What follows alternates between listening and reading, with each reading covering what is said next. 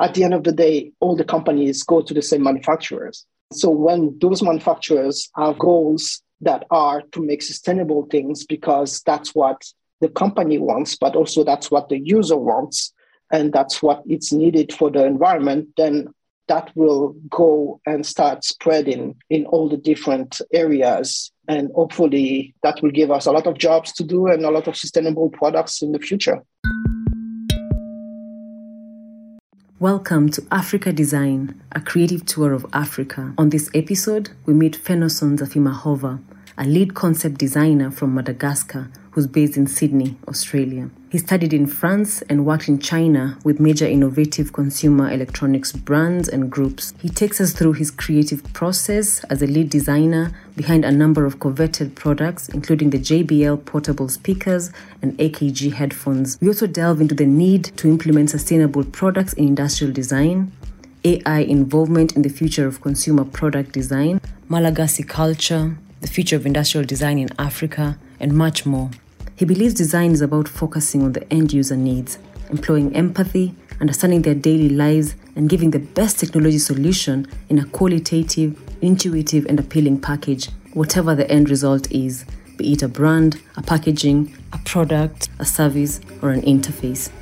In the French system, when you're in high school, I think it's in 11th grade, they set you up with someone to talk about the future. You have, I think it's a session a month or a session every semester. And you just go to this person to figure it out like, okay, what kind of path do you want to go? And I didn't really know what I wanted to do at that point. I was always quite good at artistic things. I did some paintings that look okay.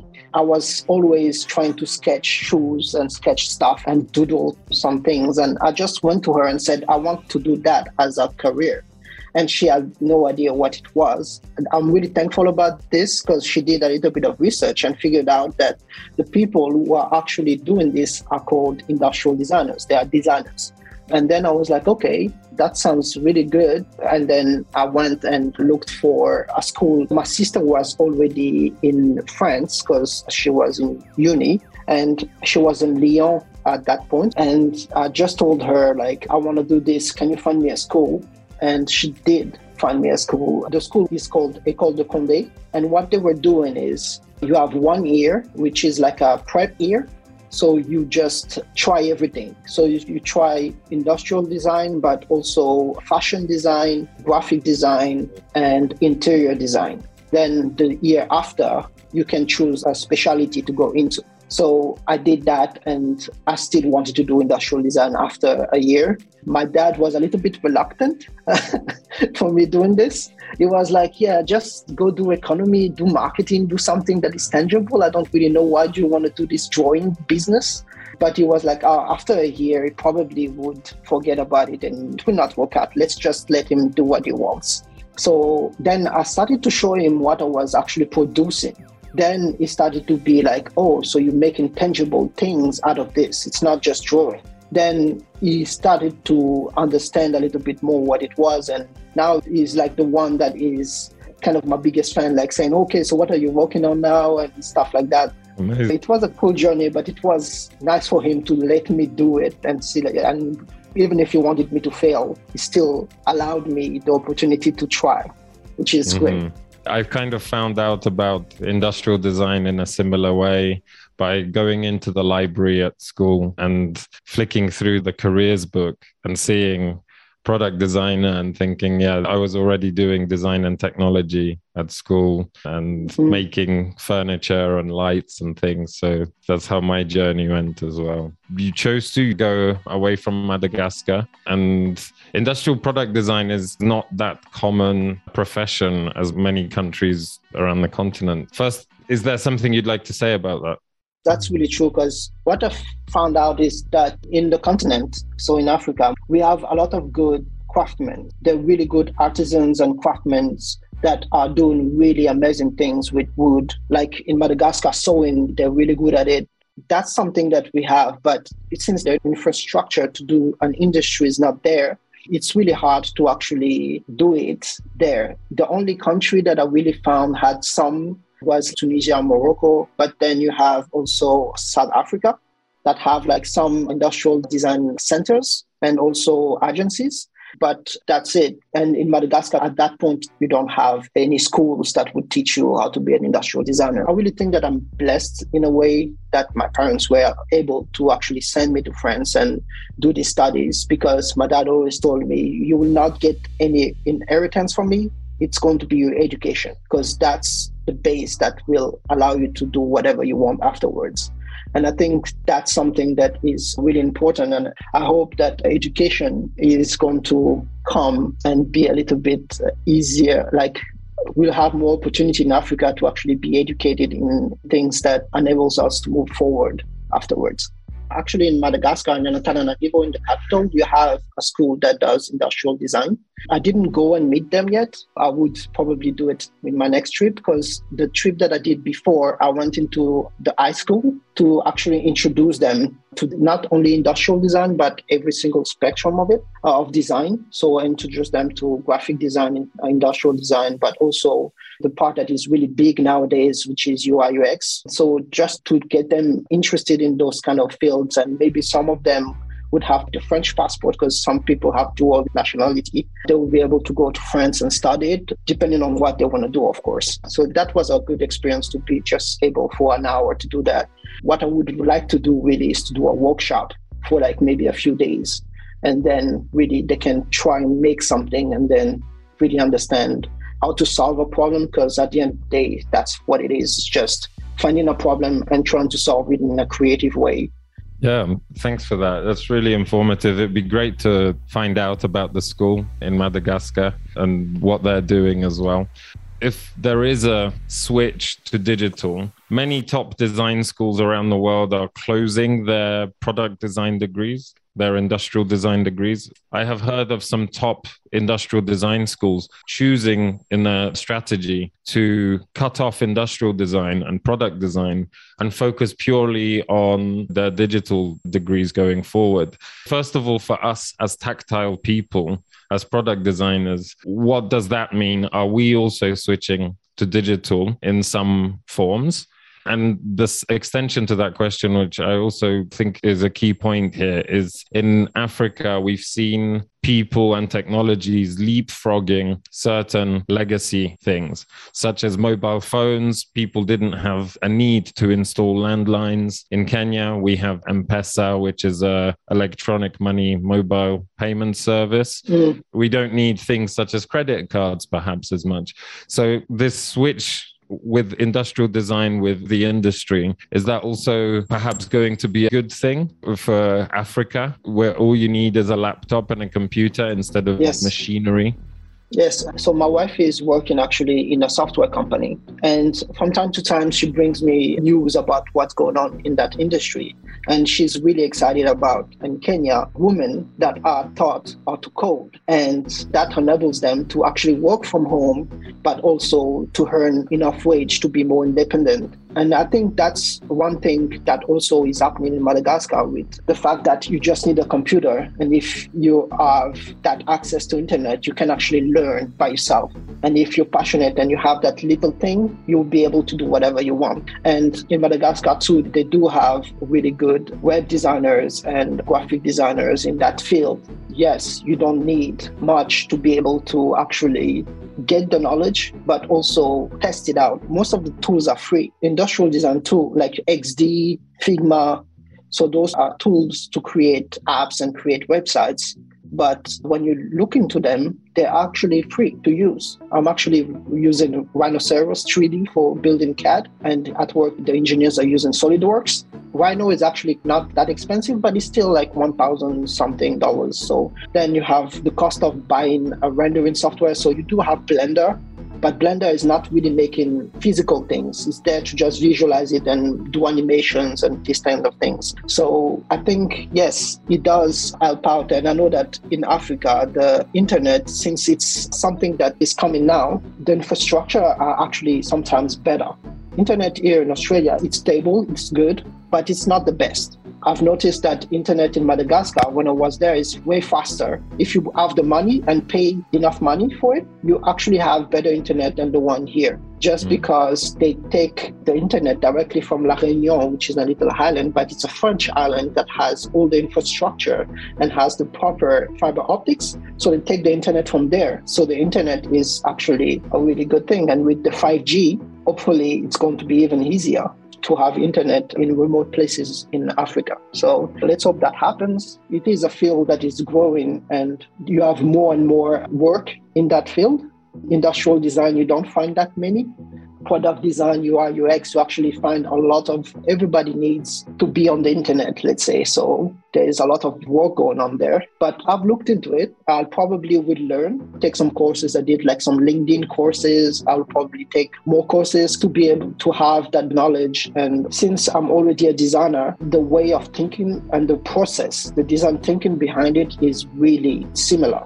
It's just taking the process physical to the end goal being digital. At the end of the day, the leap is not that big. It's just learning a little bit more about the process and what to the target more in order to find their insights and then learning about the tools in order to build what you have in mind.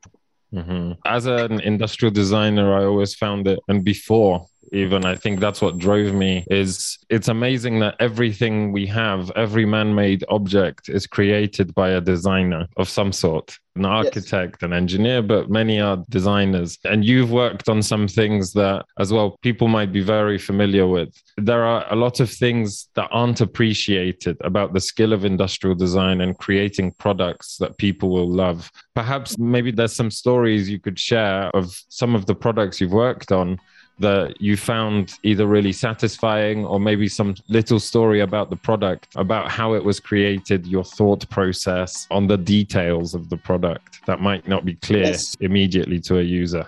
I did. So after I finished my studies, I had the opportunity to do an internship in Shanghai for agency called Team Design. Then after that, I went to Harman International, which is a group that owns a lot of audio brands like JBL, AKG, Harman Kardon. So I was young and AKG and JBL at that point was I was like the target for that brand and they wanted to take the brand into another step so they already had like this range of portable speakers that was back in 2015 I think no, 2013 actually, they already had like this little range of devices, portable Bluetooth speakers. It was growing and they wanted to take it to the next level. And I had the opportunity to actually be the lead on that on those devices. And that for a really young designer who just started was awesome. And that's also the reason why I went to China, because that's where the manufacturing was. And here I was also just a bit lucky to get there. And then I showed some potential by creating one portable speaker that is called Clip.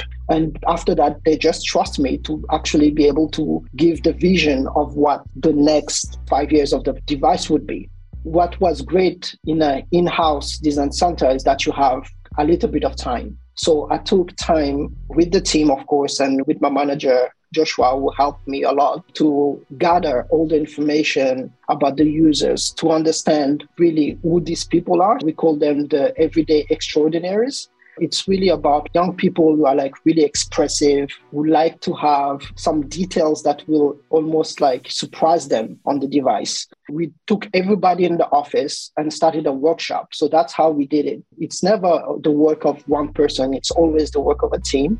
And that's what is really great about being a designer. So everybody always thinks when they have a profession that they're the center of attention, that everything revolves around. But I think it's more like a sphere where everything revolves around everybody else. Marketing would say, I'm the bridge between the user and the product. And then you have industrial designers, I'm the bridge between the engineers and the user. Then you have the business, I'm the bridge between this and bridges everywhere. So that's one fun thing that I found out. we did this workshop and just like said, okay, everybody take two hours, research images and images that remind you of the brand, colors, brands that exists, places, music, artists, and let's just put them all together on the wall. And by doing that, we started to actually see things that we could group together. And by grouping them together, we started to create principles. So we had three principles that we then took into effect in our design process sensible, expressive, and unexpected. Those were for us at the end the keywords and then you bring it back to the brand. So sensible is really practical and functional. That's where you have to have like a product that is user friendly with like natural form, that is like a seamless combination of industrial design, UX, and UI on the device itself. Then you have like the expressive part, it's all about the emotion and the feeling and the passion because it's music. It's about people that are quite young, they love colors, so it's really about like the intense colors, the matching it to their lifestyle kind of thing. So it needs to also be rugged and quite tough, but still express what they are as an individual. And then the unexpected aspect of it is little details that you wouldn't expect on a speaker, for example. There's one that is called the Extreme, which has a zipper at the back. You don't expect to have a zipper that is a splash proof zipper that hides all the connectors to make it look clean and look like a seamless piece of fabric. And that's something that is really unexpected. Those are the three pillars that we used, and they're still used now in 2022, and it was created in 2014. So if you look at the evolution of the devices now, they still function around those principles. And for me, that was like the best thing ever because it was working and bringing a vision that can last a really long time and evolve with the people and with the technology but still have the same essence its core. Then you have another device that uh, was designed during the same time by me, which is called Flip 3, that has like a translucent overmolded plastic on top to actually make it really robust because when you drop it, it always drops on like a overmolded rubber piece and you have like the fabric that is wrapping everything else with the play of colors and all these different things you have something really interesting to have like that little and that's the unexpected part. It was having that translucency and that little edge that was not seen in a portable speaker at that point. Those are the things that was really great and i really loved the fact that i was able to get that opportunity and have a team that trusts you. This was not done because they were still quite young. I think at that point, the design center itself only was two years old or three years old. So they didn't have all these heavy guidelines. And so they allowed you to create the guidelines. That's always something that is rewarding because you see it evolve. And nowadays, I still see products that they make, and I'm like, oh, that's really cool. I can still see some elements of what created this at this period in time. Well, thank you for that. All those JBL speakers, I have to say, I've probably used most of them at some stage. It's always a pleasure to be meeting one of the team who put it together, but especially with you explaining your thoughts and taking it back to those designs.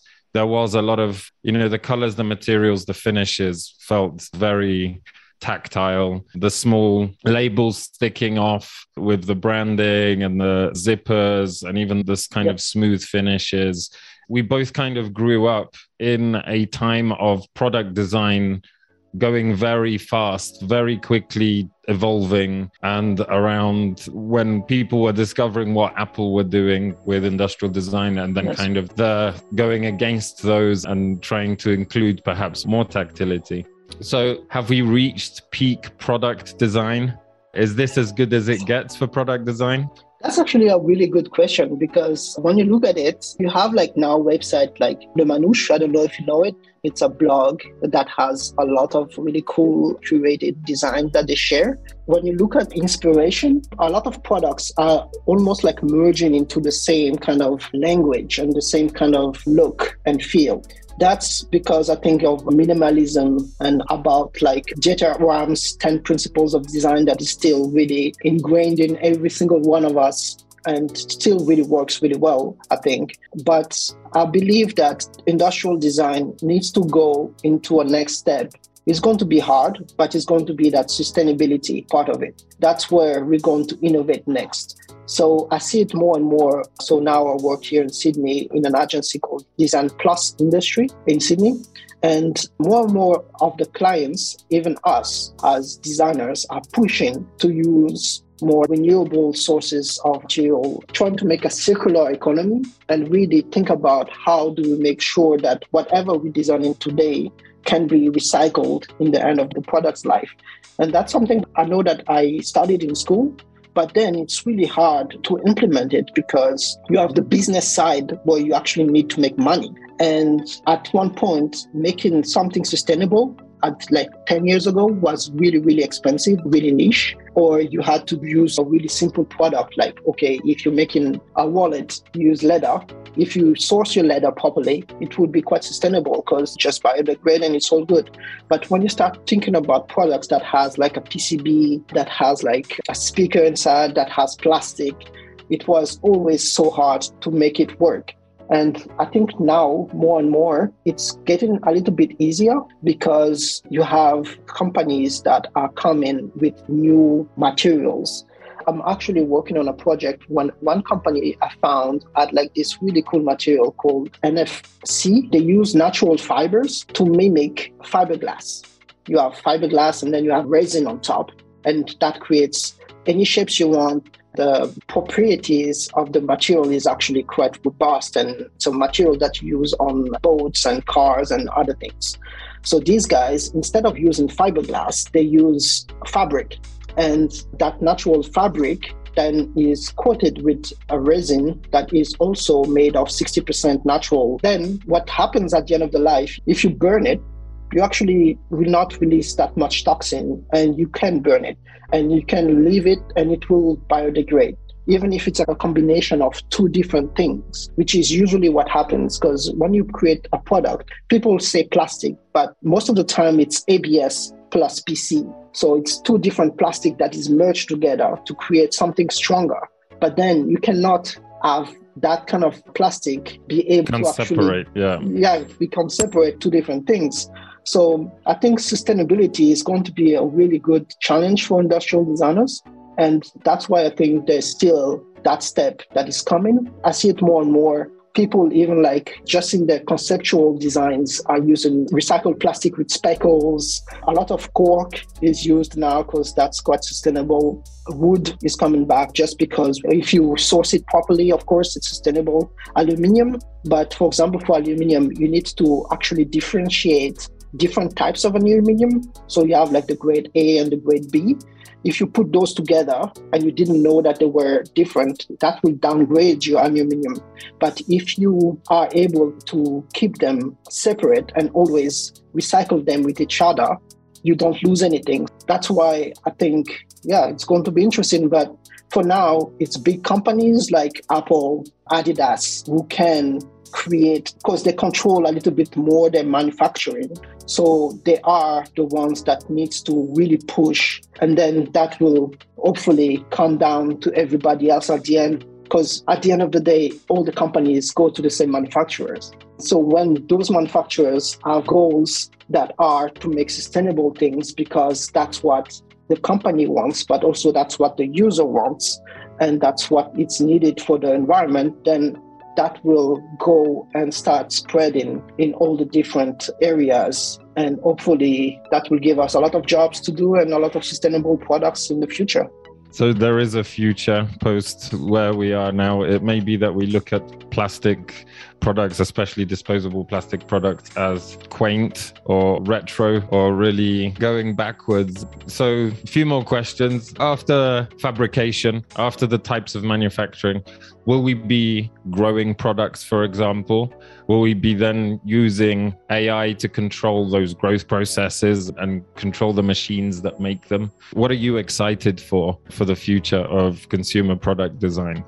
I did see some AI trying to make designs where you input some information and then they show you a bunch of iterations of what that would be based on what you input in them. It's still in its infancy, but it looks promising. You still need humans because at the end, it's that thing where we need to translate in a product what a human need and that is still quite emotional. So it's still something that needs a lot of emotion and human touch for me. You could always select something but i don't know if ai would be able to grasp that at this point. Probably in the future they may be able to grasp exactly what someone wants and what specific groups of people wants You have like the creatives, you have the really passionate, you have the one that is quite pragmatic and rational.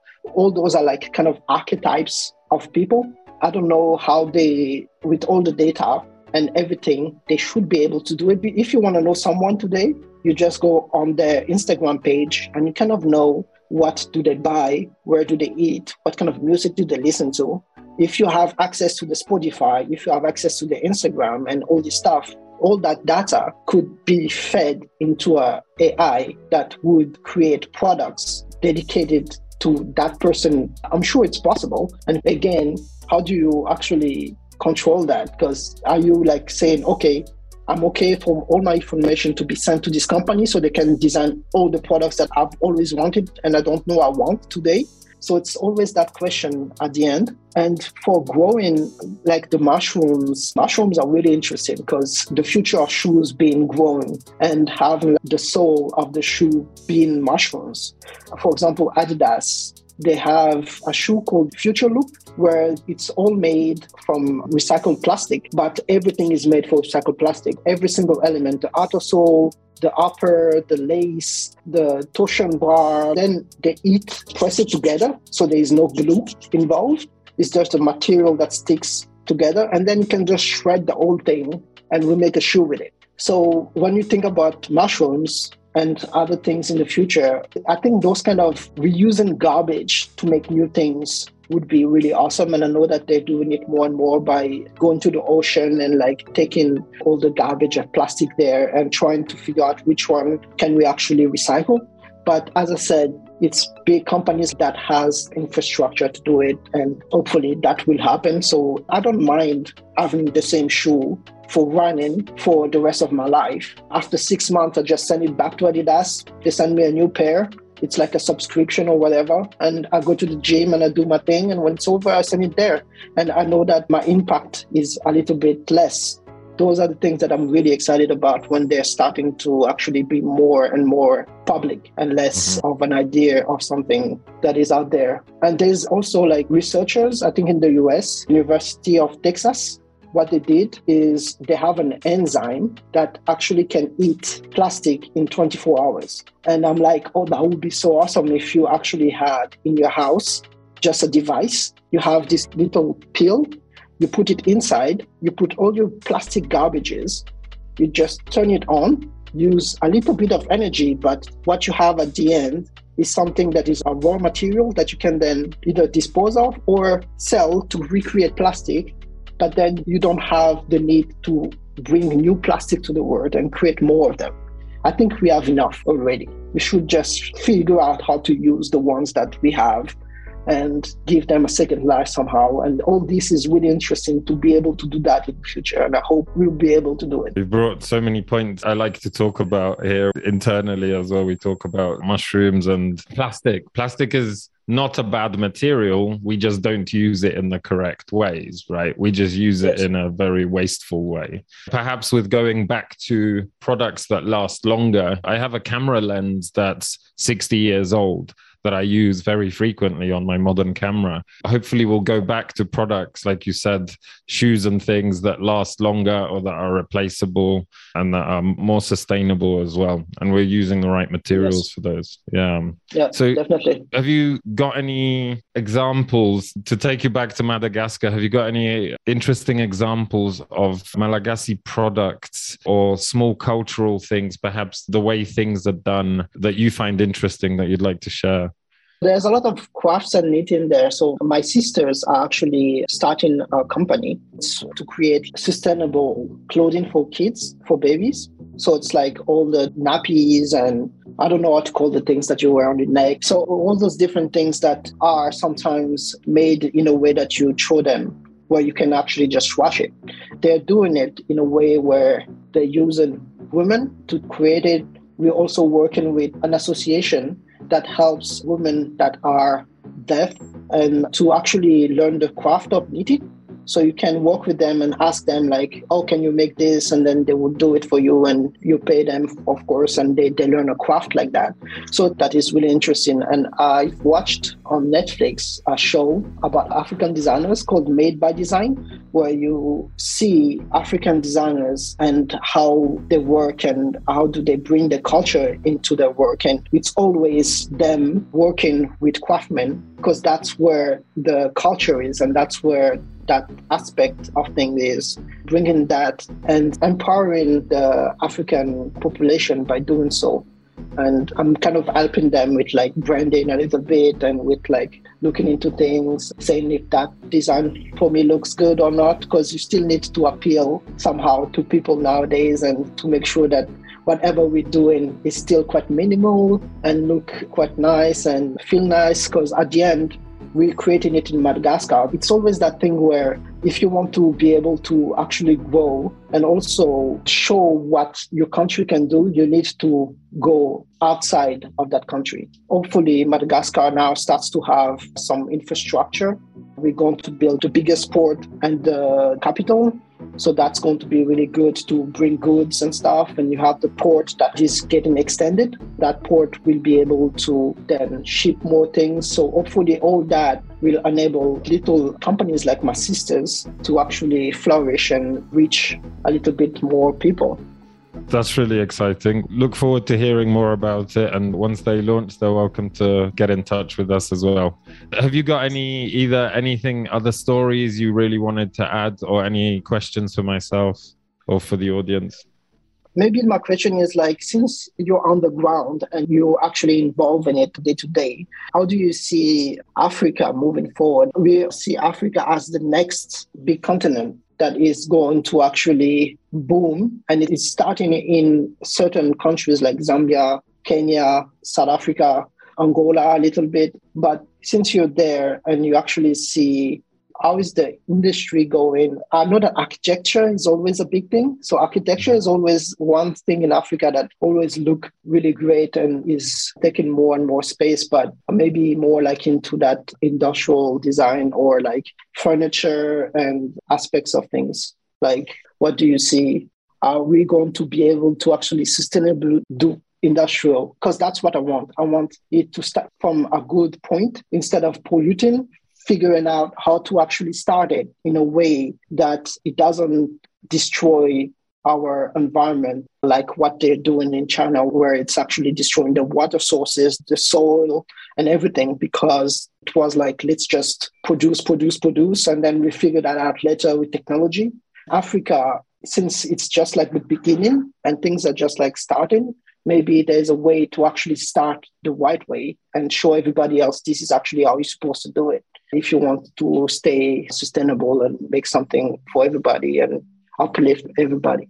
Yeah, exciting question. First of all, I think the design that is most commonly recognized, it's either fashion or interior or architecture. Though most people may not even see architecture as a form of design from the outside. When I was growing up, I thought as industrial designers, we want to place products into as many people's hands as possible. As an architect, mm-hmm. you want to place as many people as possible into your design. Industrial designers aim to reach millions. Architects aim to reach millions by bringing them to their design. I think what we're seeing is definitely now a lot more people have the ability to make their own decisions. And what that means is companies like your sisters, where the design is coming from the inside rather than things that are being put onto the continent. So it's not someone else deciding from the outside that we need to have an injection molding machine or an extrusion molder that makes this many bottles or something. It's more about saying, what do we need? And taking from the culture. Actually, we all should be learning from each other's cultures. The world should be learning from African cultures. And that self imposed, what do we want to do?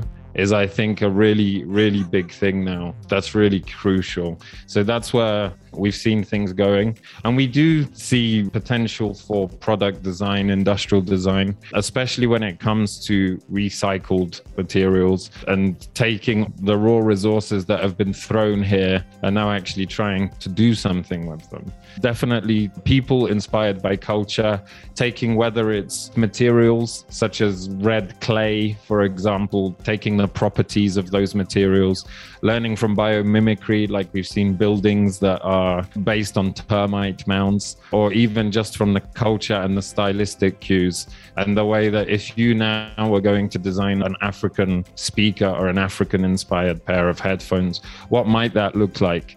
and what advantages might that give us what new features might we come up with just thinking about communal music sharing right things mm. like that that's in brief what i think yeah, it sounds awesome. And I think that's true. There is one thing that in Africa we do really well, for example, in Madagascar. Once you finish drinking your soda, Coca Cola and all these brands, they were all in, and they're still today in glass bottles that you would bring back to the shop and get pocket money. And with that pocket money, you buy your little snacks and stuff. And that's something that needs to be more broadly ingrained into society in Africa to just make sure that we don't need to have like one plastic bag for every single thing or all these different things. I hope that what you're saying is going to actually flourish. Looking forward to seeing that, hopefully be part of it.